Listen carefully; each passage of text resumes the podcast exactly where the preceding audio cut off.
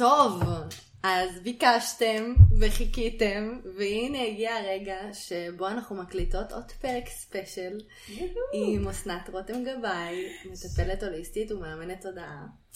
ואני נורא מרוגשת, אני מרגישה שהלחיים שלי נצבעות באדום כזה מרוב התרגשות טובה. מה שלומך אסנתי? וואו, נהדר, מדהים, אני מרגישה מאוד מרוגשת גם כן, אני שמחה להיפגש שוב בהקשר הזה. שלום אלינה לוי. שלום. סוף סוף למדתי איך עובדים את זה. כן, אז אנחנו בפודקאסט שלנו שיחות סוף יום, ודור פרי השאיר לנו, לשתי הבנות, לדבר אה, על נושא שמאוד קרוב לליבנו, הוא הרגיש ככה שהוא רוצה לתת לנו את המקום הזה. הוא אמר, אני רוצה להאזין לפודקאסט הזה. איזה נסיך, דור כן, שלנו, כן. נסיך. אה, והערב אנחנו נדבר על אה, נושא מאוד מאוד אה, מרגש וקרוב לליבנו בתהליך, שבעצם אה, מדבר על כל הנושא של אה, אמפתיות, אה, אנשים רגישים, על ההתמודדות שלהם בעולם, על בעצם המסע הזה לצאת כל יום לחיים, לעבודה, לשגרה שלנו, ושבעצם הדבר הזה הוא התמודדות. נכון. עכשיו, אני אפתח את הנושא הזה בזה שהמון שנים אני מרגישה לבד בחקירה הזאת, כי בטיפולים אצלך, כמו שדיברנו בפרק הקודם שלנו, שאני בעצם אה, בתהליך אצלך כבר המון שנים, כל פעם שאני חוזרת מהטיפול, את אה, ככה מכוונת אותי לעוד תכנים ושולחת לי סרטונים של אנשים מדהימים שמדברים על הנושאים האלה. ואז אני יוצאת לעולם, ואם אני מדברת עם עוד אנשים במושגים כמו co-dependency, אמפתיות, רגישות, נרקסיזם, אני מקבלת תגובות שהן כאילו מעולם אחר. לדוגמה, אנשים מתבלבלים אה, בין נרקסיזם לאהבה עצמית, שזה בלבול שאני שומעת את זה ואני כזה, אה, לא, רגע, מאיפה אני מתחילה בכלל לפתוח את זה? נכון. וזה בלבול שהוא ממש מכאיב לי בלב, ו-co-dependency זה מושג שבכלל פה ב... לא ברחובות. שלנו הוא לא מוכר, ואת יודעת, אני רואה בקהילות בכל מיני מקומות בעולם, ב- ביוטיוב, שזה מושג שהוא ברור ומתקשרים אותו והוא מאוד עוזר להמון אנשים לדעת ולהבין. אז נראה לי שנתחיל את הפרק הזה מלעשות קצת סדר במה זה אומר בכלל להיות בן אדם רגיש, אמפתי, ומה זה כל המושגים האלה בדרך, co-dependency, נרקסיזם, גבולות, איפה, זה עולם שלם, זה עולם אז שלם. נראה לי שנתחיל באמת מהבסיס הזה של מה זה אמפתיות. אוקיי. אז קודם כל יש, אה, אני רוצה להבדיל, אם אנחנו כבר מכניסים את זה מהמושגים אה, באנגלית, באנגלית יש את העניין אמפתיק, שזה אמפתי בעברית, ויש אמפת, שזה, לא מצאו לזה עוד מילה, אה, נקרא לזה אמפת. כן. למעשה, בסקאלה של אה, רמת האמפתיה ורמת הרגישות גם לאחר, בעיקר לאחר, אה, ברמת הסקאלה, בוא נאמר, במבנה האישיותי, כשמדובר בהפרעה זה יכול להגיע לסוציופט, זה יכול להגיע לפסיכופת, זה בקצה האפל של הסקאלה. בקצה המואר, זה, יש לזה גם קצה אחר, מה מחזיק בקוטב האחר? אמפת, אמפת. כמו סייקופף, אז יש אמפת, זה, זה, בגלל זה קורא, הם קוראים לזה אמפת ולא אמפתי. כן. אה, אנחנו הרבה פעמים יכולים לבלבל שבן אדם שיש לו אמפתיה כלפי האחר, הוא לא בהכרח אמפת, כי אמפת הם, אה, זה מבנה מאוד אה, ייחודי. זה אנשים מאוד מאוד רגישים. אה, מה שנקרא, הפסיכולוגיה קוראת לזה hyper-sensitive people, אנשים מאוד רגישים, בעברית היפר-סנסיטיביים. ובעצם האנשים שהם מאוד רגישים, יש להם סנסורים אחרים. בואו נקרא לזה ככה, אם נסתכל על זה, ניקח מעולם האחר, ברמה של יכולת ראייה, אז האמפתים, האמפת, הם בעצם רואים את זה ב-HD. זה כמו שאנשים רואים, אה, למשל סתם, אני. הייתה לי חוויה, כזאת שגם אני גדלתי על פרנדס כזה, ועל הסדרה החברים, ופתאום התחילו לשדר את זה ב-HD, ואני אומרת, יו, יש לו עיניים כחולות. יו, לא, לא ידעתי שלמוניקה יש עיניים גם כחולות. כן. כאילו, כל מיני דברים שאתה לא רואה את זה ברמת אה, שידור רגילה. עכשיו, תחשבו שרוב העולם, לא רוב, אנחנו עדיין לא יודעים באחוזים כמה זה, אבל הסטנדרט המקובל הוא לא לחוות את החיים ב-HD, הוא לחוות את החיים, וגם עם השנים למדנו להגן על עצמנו, יש לנו מגננות, יש לנו את ה... אמ, השריון שעטינו על עצמנו, והאמפת הוא מאוד גרוע בזה. כן. הוא לא טוב בשריון, זה לא כל כך הולך לו להיות קול, מערכת העצבים שלו מאוד רגישה, אה, לכן אנשים שהם אמפת, הם יכולים להיות אנשים מאוד אמפתיים, אבל הם מאוד עצבנים, כי מערכת העצבים מאוד רגישה, אה, הם יכולים להגיב, בוא נאמר, אם אה, ניקח את זה לרמת רגישות, זה יכול להיות כמו רמת הרגישות שיש למשל לאנשים שהם... עם אוטיזם למשל, שאתה נוגע בו. שהוא רגיש, נאמר, לרעשים, ושהוא רגיש למגע, והוא רגיש למרחב שלו. אז אני לא יכולה להגיד שכל האמפת יש להם את העניין הזה, כי הם למדו, הם סטגלטנים מאוד, האנרגיה של... בואו בוא, בוא ניתן דוגמאות לא באוויר, אני אמפת, את אמפת, כבר הבחנו את עצמנו. כן. אז אני יכולה להגיד על עצמי למשל, שכאמפת, כילדה, הייתי חווה את הרגשות של כולם. זאת אומרת, במשפחה שלי, אם הייתי נכנסת אה, לחדר, לסלון, וההורים שלי היו בריב, אני הייתי מרגישה רע. אפילו שלא שמעתי כלום מה קרה קודם, אפילו שרק עכשיו נכנסתי לחדר, הייתי מרגישה את הלב הסגור שלהם, הייתי מרגישה את הכעס שלהם. מי שעושה פה רעש זה אמי, הכלב של אלינה. ותכף נע פה הכלב שלי גם יתחיל אה, להפריע כי הוא חייב אה, לתת fight בחזרה. הם בעצם כוכבי הפרק הזה. הם כוכבי הפרק הזה. והכל לגביהם. כל החזרות היו איתם. אוקיי, אז המקום הזה של הרגישות הזאת, אני אתן כמה, כמה דברים. זה באמת עולם שלם, אבל אני בכל זאת רוצה שאנשים יבדקו איך הם יכולים למצוא את עצמם בתוך העולם הזה. כמה סממנים. כמה סממנים, וזה לא הכל, זה כללי, כללי למדי. כן. החוויית, החוויה הרגשית שלהם, אה, של האמפת יכולה להיות אה, אה, ברמה של הם יכולים להיעלב מאוד בקלות, הם לוקחים הכל ללב, הם סופגים עליהם דברים שלמישהו אחר יגיד מה אתה לוקח ללב? מה אתה כל כך מתרגש מזה? מה זה, מה אכפת לך? אז שיחשוב מה שהוא רוצה. תפתחי כבר אור של פיל. תפתחי כבר אור של פיל, את דרמטית, את רגישה מדי, את צריכה לא לקחת ללב. האמפס לא יודע לא לקחת ללב, הוא בן אדם שבא מלב, הוא, האנרגיה שלנו באה מהלב. קשה לנו להעמיד פנים אה, שאנחנו רואים למשל עוול, לעשות את עצמנו כאילו זה לא נוגע אלינו. אה, אנחנו מתרכזים על, אה, על פגיעה, גם אם אנחנו עדים לה או גם אם פוגעים בנו. חוויית הספיגה היא מאוד גדולה, יש אנשים שזה עובר לידם ומתקדמים הלאה. נאמר אמפס שרבו, הם לא, זוג, הם לא יכולים לישון בלילה, אם כן, הם רבו. זה נכון. כאילו אי אפשר ללכת לישון בברוגז, כי הוא לא ירדם, הוא לא יירגע, הוא חייב להגיע לאיזושהי הרמוניה. וזה גם ממש מרגיש פיזית בגוף, זרמים, רעידות, נכון. חוסר שקט. נכון, נכון, נכון. ועם זאת, הם יכולים גם לראות, נורא קשה להם עם חדשות, הם רואים חדשות, זה, הם, הם כאילו, זה קשה להם, זה אלים להם, אם יש שם כן. כל מיני... רואים גרפים או צילומים של אה, חס וחלילה פיגועים או, או דברים קשים, קשה להם עם אלימות מילולית, קשה להם לראות סרטי מתח, סרטים אה, של אה, פעולה או אלימות, כאילו דברים כאלה. אני למשל, שנים, שנים מאז שאני מכירה את עצמי, אני לא סובלת סרטי פעולה, לא סרטי מתח. לא, לא חדשות, לא יכולה לראות דברים, לא ריאליטי אפילו, קשה לי עם זה, כי, כי זה, אני מרגישה את האלימות, אני מרגישה את ה... וזה חודר לי, אני לא יכולה להגיד, אה, זה בטלוויזיה, זה לא קשור אליי, זה פשוט, אני יכולה להתערבב עם האנרגיה הזאת. עכשיו, זה נשמע כזה לא כיף להיות אמפס, נכון?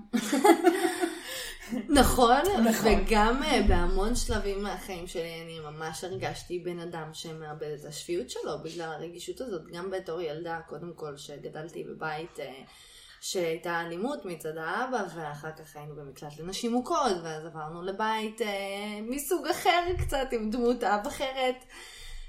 אני הייתי ילדה עם התקפי זעם. Mm-hmm. אני הייתי ילדה שיכולה לפרק את החדר. הייתי זורקת מחשבים, הייתי מפרקת דברים. כן. זאת אומרת, זה היה ממש, לא ידעתי מה קורה איתי. כן. הרגשתי שכנראה משהו לא שפוי, כביכול. כן, אני בעצם... הגדרתי את עצמי כלא שפויה, מתוך חוסר ידע מוחלט, שזאת בעצם הרגישות שלי לסביבה, ושאני בעצם מרגישה מה עובר על כל בן אדם. בסביבה שלי, ומה אני עושה עכשיו עם כל האנרגיה הזאת של האלימות, של הלחץ, של הפחד, של החוסר אונים, וזה פשוט התפרץ בזעם מטורף. זה לא רק זה, האמפלץ הוא כמו ספוג, הוא כאילו כמו הפילטר.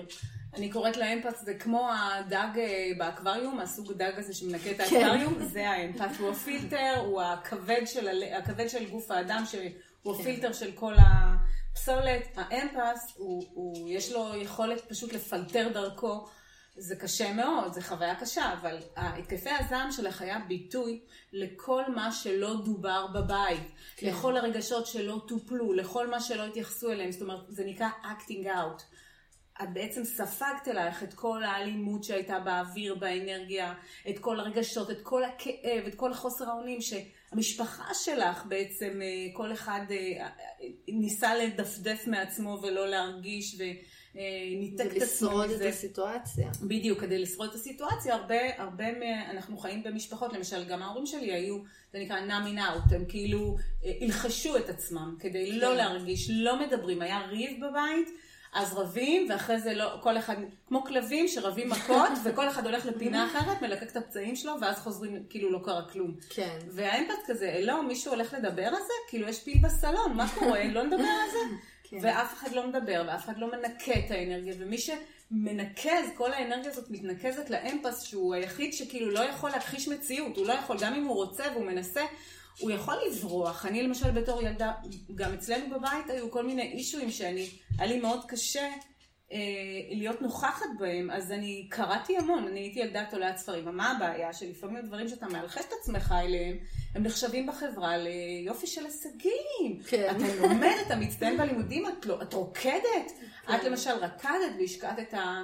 את, התשומת, את תשומת הלב שלך, את החיים שלך בלרקוד ולהתפתח ולהצטיין במה שאת עושה. ואני קראתי המון, אז יופי, הילדה קוראת, הילדה מתפתחת, אבל הילדה מאלחשת עצמה, כי היא לא יכולה כן. לעשות את הדבר הזה. היום הרבה ילדים שהם אמפת, הם בורחים למחשב, הם בורחים למשחקי מחשב, הם בורחים לאינטרנט, לפייסבוק, ל... אז הדבר הזה הוא כמו סוג, זה נאמינג אאוט, זה לאלחש את עצמך. עכשיו, הבעיה שאצל האמפס זה תמיד מצטבר, ואז יש התפרצות. העטייה זה סוג של התפרצות, אחרי כן. התפרצות כזה אתה... אתה כועס על עצמך, כועסים עליך, אתה בוכה הרבה, בדיוק, מלא אשמה, מלא בושה, מנקזים, ואז יש איזה סוג של, כביכול איזה סוג של היטהרות, איזה סוג של אה, ניקוי רעלים נקרא לזה. כן. זה כמובן שזה דיטוקס עם הרבה תופעות לוואי, עם חוויה של חוסר ערך, וכעס עצמי.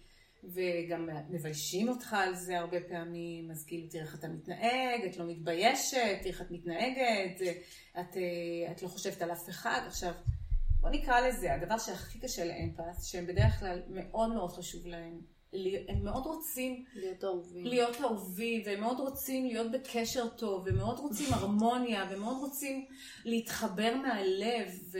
והם מאמינים שכולם רוצים את זה, זה פשוט, כאילו אם הם יתאמצו מספיק, אז כולם, כולם כן. יהיו חברים בסוף. הם באמת חושבים ככה, הם לא מבינים שיש מבנה אישיות אחר לחלק מהאנשים. שהוא לא באמת רוצה להתחבר אליך בגובה העיניים, הוא קצת רוצה להחזיק את עצמו מעליך, הוא לא באמת רוצה להיות אינטימי איתך, שתראה את כל החולשות שלו ואת הפגיעות שלו, וממש לא. זאת אומרת, אנחנו גדלנו בחברה שהיא יחסית מצ'ואיסטית, שהולכים לצבא ותהיה חזק וקום לא קרה כלום, ומה אתה נקבה, מה אתה בוכה, מה את ילדה קטנה, קדימה תפסי את עצמך בידיים, תפסיקי להיות מפונקת, כל מיני דברים שבעצם חברה שהיא אומרת לך, לנו, אל תהיו פגיעים. אנחנו לא, אנחנו לא חברה ששורדת בפגיעות. אנחנו צריכים להיות קשוחים, חזקים, קולים, ציניים, כל מה שצריך בשביל שיעביר אותנו את, ה, את, ה, את הדבר הזה שנקרא החיים. אני זוכרת את עצמי בתור אה, נערה ואישה צעירה שהולכת ללימודי משחק ובכלל בצילומים על סטים שמדברים את השפה הזאת הצינית. כן. ואני זוכרת את עצמי מזדעזעת, שאני לא מבינה. שאני לא מבינה מה... ואז גם אנשים מולי באותו הלם שאני לא זורמת עם זה. כן. וזה פשוט כמו שתי שפות שונות שאני אף פעם לא באמת הצלחתי לזרום עם זה. וגם כשניסיתי הרגשתי עוד יותר מזעזע עם עצמי. עד שהתחלתי פשוט להגיד, אני לא דוברת את השפה, אני מצטערת. מעולה. אני לא יודעת איך לעשות את זה. קודם כל מעולה שאת הגעת למסקנה הזאת. אני יכולה להגיד לך על עצמי שאצלי זה לא היה ככה. אני הייתי ילדה שלמדה מהר וידעה לחכות, זאת אומרת ידעה לחכות. כן. ילדה ידעה להסתגל. אחד ה... שוב, את מתארת מצב של אמפת, שיש כל מיני צורות אה, ביטוי והישרדות של אמפת. אחד מהם זה כזה להיות בשוק. יואו, כמות הפעמים עד היום, דרך אגב, שאני כן. כבר היום יודעת לזהות את זה, שהילדה הפנימית, אלינה הקטנה, פשוט נכנסת להלם. ואומרת, איך אני עכשיו יוצאת מהחדר הזה בלי להכעיס אף אחד, בלי שאף אחד יתפרץ עליי, איך מתנשב. זה הצעדים של לוי? כן, הצעדים של לוי. וואו, נשמע כאילו יצא למצעד עם עשרה כלבים. כן, דוב קטן. זה חמוד. שפשוט אני יודעת בדיוק, הדבר הזה שאמרת על ההסתגלות, של איך עכשיו לדעת לא לעצבן אף אחד, להגיד את הדבר הנכון, ולצאת מהסיטואציה הזאת אה, ברוגע. יחסי, כשאני מבוהלת, כמובן. כן, כן, כן, לגמרי. עכשיו, העניין הזה של השוק, זה מנגנון אה, שהוא הישרדותי לגמרי ביולוגי, מה שאנחנו קוראים flight, fight or freeze, שזה בעצם אה, מנגנון ביולוגי של כל בעלי החיים. כמו הצבי שכופה תחת פרסי המכונית, והוא נעצר והוא בהלם ואז הוא נדרס. נכון, הנה ידעתי, זה נכון, נכון. או שיש את התוקפני, אנחנו מכירים את זה מבעלי חיים כשהם כלבים שמפחדים הם תוקפ, תוקפים, ואנשים שהם מפחדים הם, הם תוקפים, הם, הם, מה שנקרא הבא להורגך השכם להורגו. כן. וזה גם, תופ... גם כן סוג של מנגנון הישרדות אה, ביולוגי, ויש את ה... את ה... אמרנו את ה-fight, freeze, ועכשיו יש את ה-flight, שזה כאילו להיעלם. עכשיו, אני, היה לי את זה למשל. הלהיעלם זה כמו הפרעת קשב. אני, אני כאילו לא פה. אני לא, לא שומעת, אני התנתקתי. כן. ניתוק. ואחד הדברים שהיו מאוד בולטים אה, בהיעלמות הזאת שלי, אנחנו צוחקות כי אמיל פה גונב לא את ההצגה, הוא לא מספיק לו כדור אחד, הוא לקח שני כדורים, ואני לא מדברת על אקמולים. הוא גם משעשע את עצמו. כן, משעשע את עצמו, משחק, נע פה כזה מתבונן. כן. נקווה שלא יערוך לנו פה שום אה, מלחמת אחים. fight, שלא יהיה שום fight. בינתיים אמל רגוע, מלקק לי את הרגל, אז אני, אנחנו בסדר. הוא אומר לי, אני בשלום, פניי לשלום. בכל מקרה, הם ה comic relief שלנו. כן, לגמרי. בשיח שיכול להיות גם מעורר אה, נכון. רגשות לא נעימים גם. כן. עכשיו, ה flight הזה הוא בעצם, ה... יש את זה להרבה ילדים, ילדים מאוד רגישים. אה, או שהם באמת, כמו שאת תיארת, נכנסים לשוק, ילדים שחוטפים התקפי זעם, והשלישי זה ילדים שהם אה, בנתק, הם כאילו, אתה מדבר איתם, לא שומעים. שמעת מה אמרתי לך? כאילו, להגיד היום לילד, לך לצחצח שיניים לפני שהוא הולך לישון, אתה צריך להירשם אצלו ביומן, כי הוא נורא עסוק, כאילו, צריך להגיד לו את זה עשרים פעם עד ש... כן. ועם תזכורת בטלפון, עד שהוא הולך לבצע את זה מרוב שהוא... או וואו. לעשות את זה אטרקטיבי מאוד, אטרקציה של כל המשפחה. וכל המשחות שיניים בטעם תות ובטעם כן. בננה. רק שהילד יוציא לפועל אה, דבר כל כך פשוט, בגלל שיש אה, המון אה, קושי, ואני תכף אכנס לעוד תוכן שהוא קשור לשהייה בתוך הגוף, בעצם נוכחות בתוך הגוף. כל הדברים האלה שתיארנו, הוא לא, לא מאפיינים רק את האמפת, אבל uh, הניתוק והשוק והכל, וכל אחד יש לו שוק אחר. אחד, שוק אחד שלו נראה כמו התקף זעם, והשני שוק אחד שלו נראה כמו שיתוק, שהוא לא מתקשר, הוא נכנס מתחת לפוך ואין עם מי לדבר. כן. אבל כולם בעצם באים מהמצב הזה שמופעלת בעצם הטראומה. עכשיו, אה, אז יש הבדל בין אמפתי לבין אמפת. כי אמפת, כשהוא גדל בסביבה שלא יודעת איך עובדים עם הדבר הזה. כשמסתכלים על זה באמת, זה לא מרוע לב שאומרים לילד אה, למה אתה כזה רגיש, או מה יש לך, למה אתה לא מדבר, או למה את בוכה, והרבה פעמים, אני בטוחה שאת מכירה את זה, שהיית כועסת, אז במקום, נאמר, לכעוס, את היית יכולה לבכות, או לבכות ולצחוק ולכעוס. כאילו כל הרגשות מתערבבים, כי יש חוויה שאני לא יודעת מה עובר עליי בעצם. כן. למה? כי האפס, ואנחנו נגיע פה לעוד תוכן שקשור ל-co-dependency. co-dependent, זה בעצם, באנגלית זה co-dependency זה תלות הדדית. זה אומר שיש תלות בחוץ. זאת אומרת שאני לא יכול לקחת אחריות מלאה על חוויית החיים שלי, מה אני מרגיש, אני יודע מה עובר עליי, אני יודע להכיל את זה, אלא אני, כדי להרגיש שאני בטוח, אני צריך שהסביבה תאשר אותי. אני צריך שמי שאיתי יגיד לי שאני בסדר.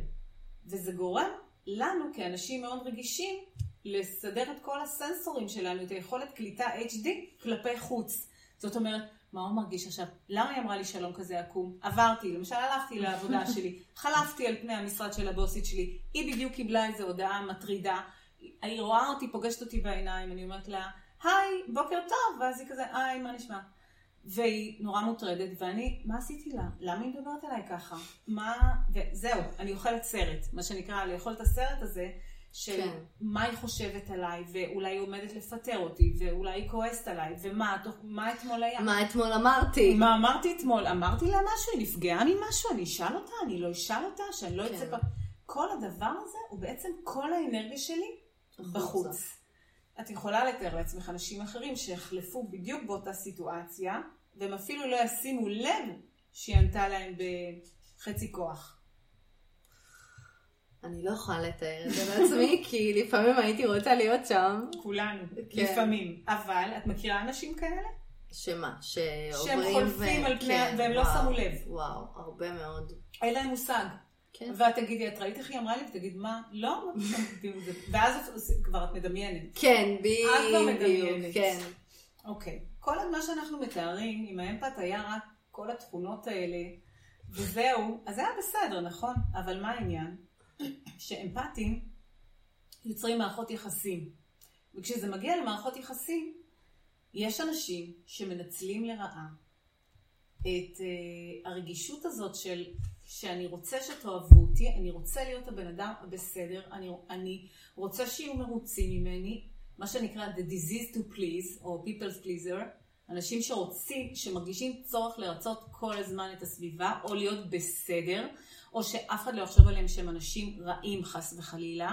קשה לנו להגיד לא, קשה לנו לשים גבולות, וקשה לנו להגיד, סליחה, זה האנרגיה שלי, אני לא הולך לבזבז אותה עליך או על מישהו אחר.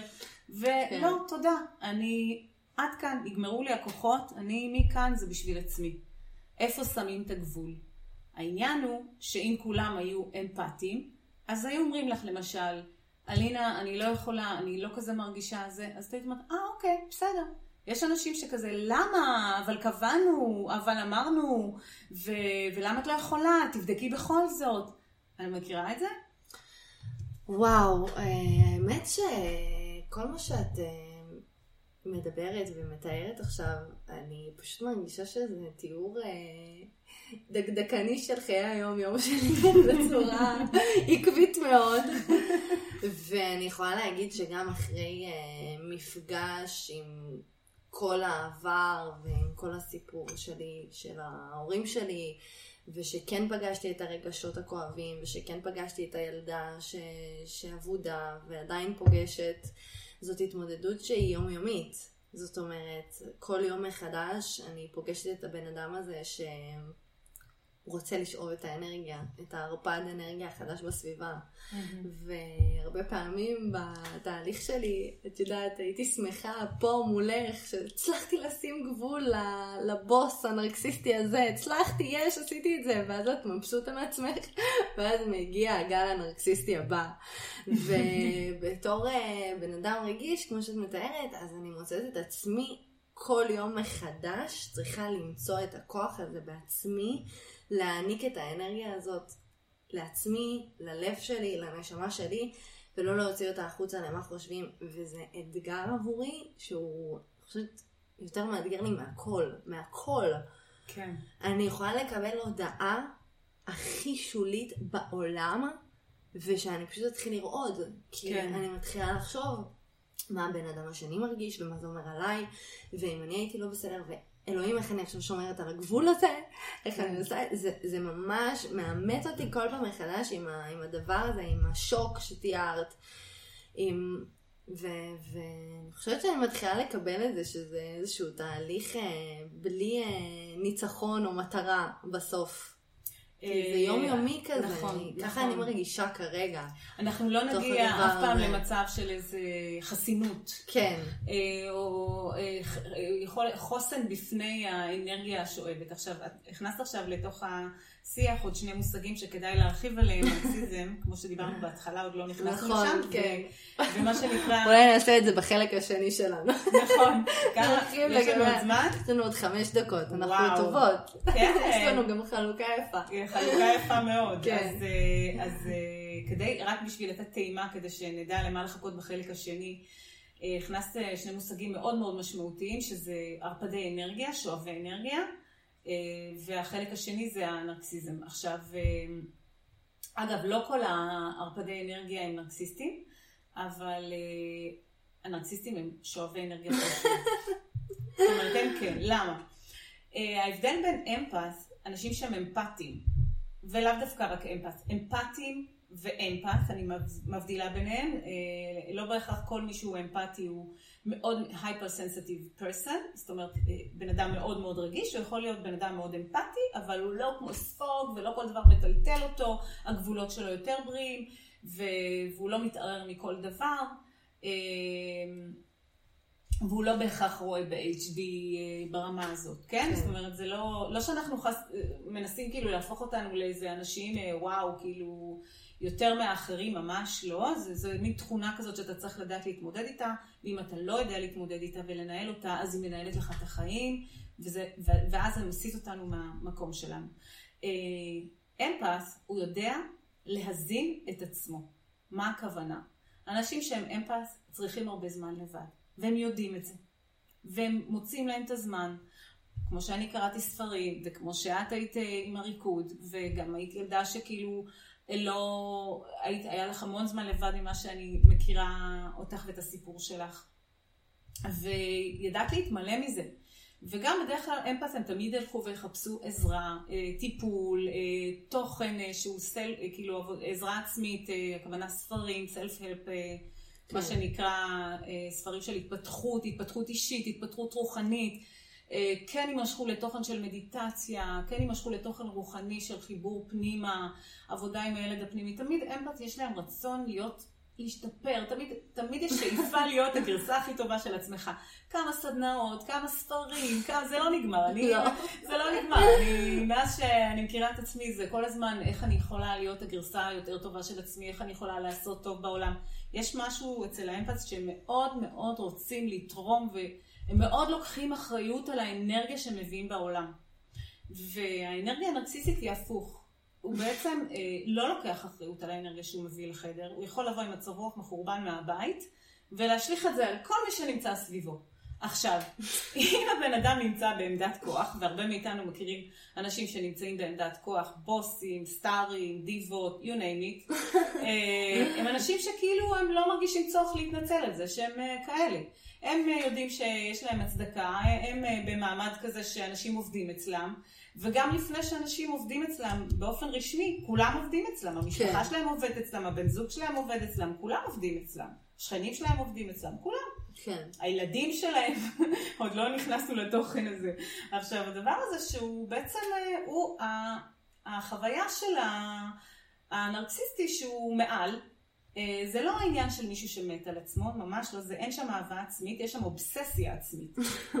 זה לא אהבה עצמית. אם אנחנו מדברים על אהבה עצמית, אנחנו מדברים, תנסו לחשוב איך אתם אוהבים את הילד שלכם, את האחיין שלכם, את הכלב שלכם, בדאגה ובאהבה ובאכפתיות שאתם אוהבים מישהו שהוא קרוב מאוד מאוד ללבכם, במיוחד אני נותנת דוגמאות של יצורים חסרי אונים כמו ילדים ובעלי חיים, כך כמו שאתם אוהבים אותם, ככה אנחנו אמורים לאהוב את עצמנו.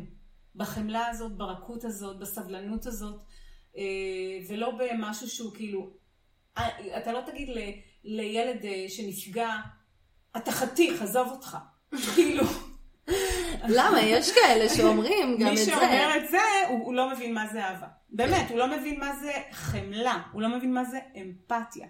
כי אמפתיה זה התנועה הזאת שיצאה לפני כמה שנים, me too. אמפתיה זה, וואו, אני כל כך מבינה אותך. זה באמת כואב מה שהילד הזה אמר לך בגן. אתה יודע, גם אני כשהייתי ילדה, גם לי עשו את זה, וזה באמת היה לא נעים. אני ממש מבינה מה עובר עליך. כן. אני לא עושה את הילד בתור, תפוס את עצמך בידיים, תהיה גבר. זה חוסר אמפתיה. אוקיי, אז אנחנו מדברים על המקום הזה של איך הגעתי לזה, של, ה... של ה... מה אמפתי ומה לא אמפתי. אז אם אנחנו מדברים על נרקסיסט, נרקסיסט, ב... אני אדבר שוב, לא על... אה, תודה שאתה מאוד אה, מופעל מהנושא. אה, זה לא מדובר על... אני מדברת על... לא על עקבות נרקסיסטים או על פה ושם סממנים של התנהגות נרקסיסטית, אני מדברת על התנהגות של הפרעת אישיות נרקסיסטית. יש הרבה אנשים שמסתובבים בעולם לא מאובחנים בכל מיני uh, תפקידים שמשפיעים עלינו, וזה מדובר על בן אדם שיודע גם לסדר את זה ולהשתמש בכוח שלו באופן שהוא לא מתנצל על זה. אין שם- ואלה גם אנשים שבעצם משחקים לך בתודעה, שהם בסופו נכון. של דבר גורמים לך להאמין שהם צודקים. לגמרי.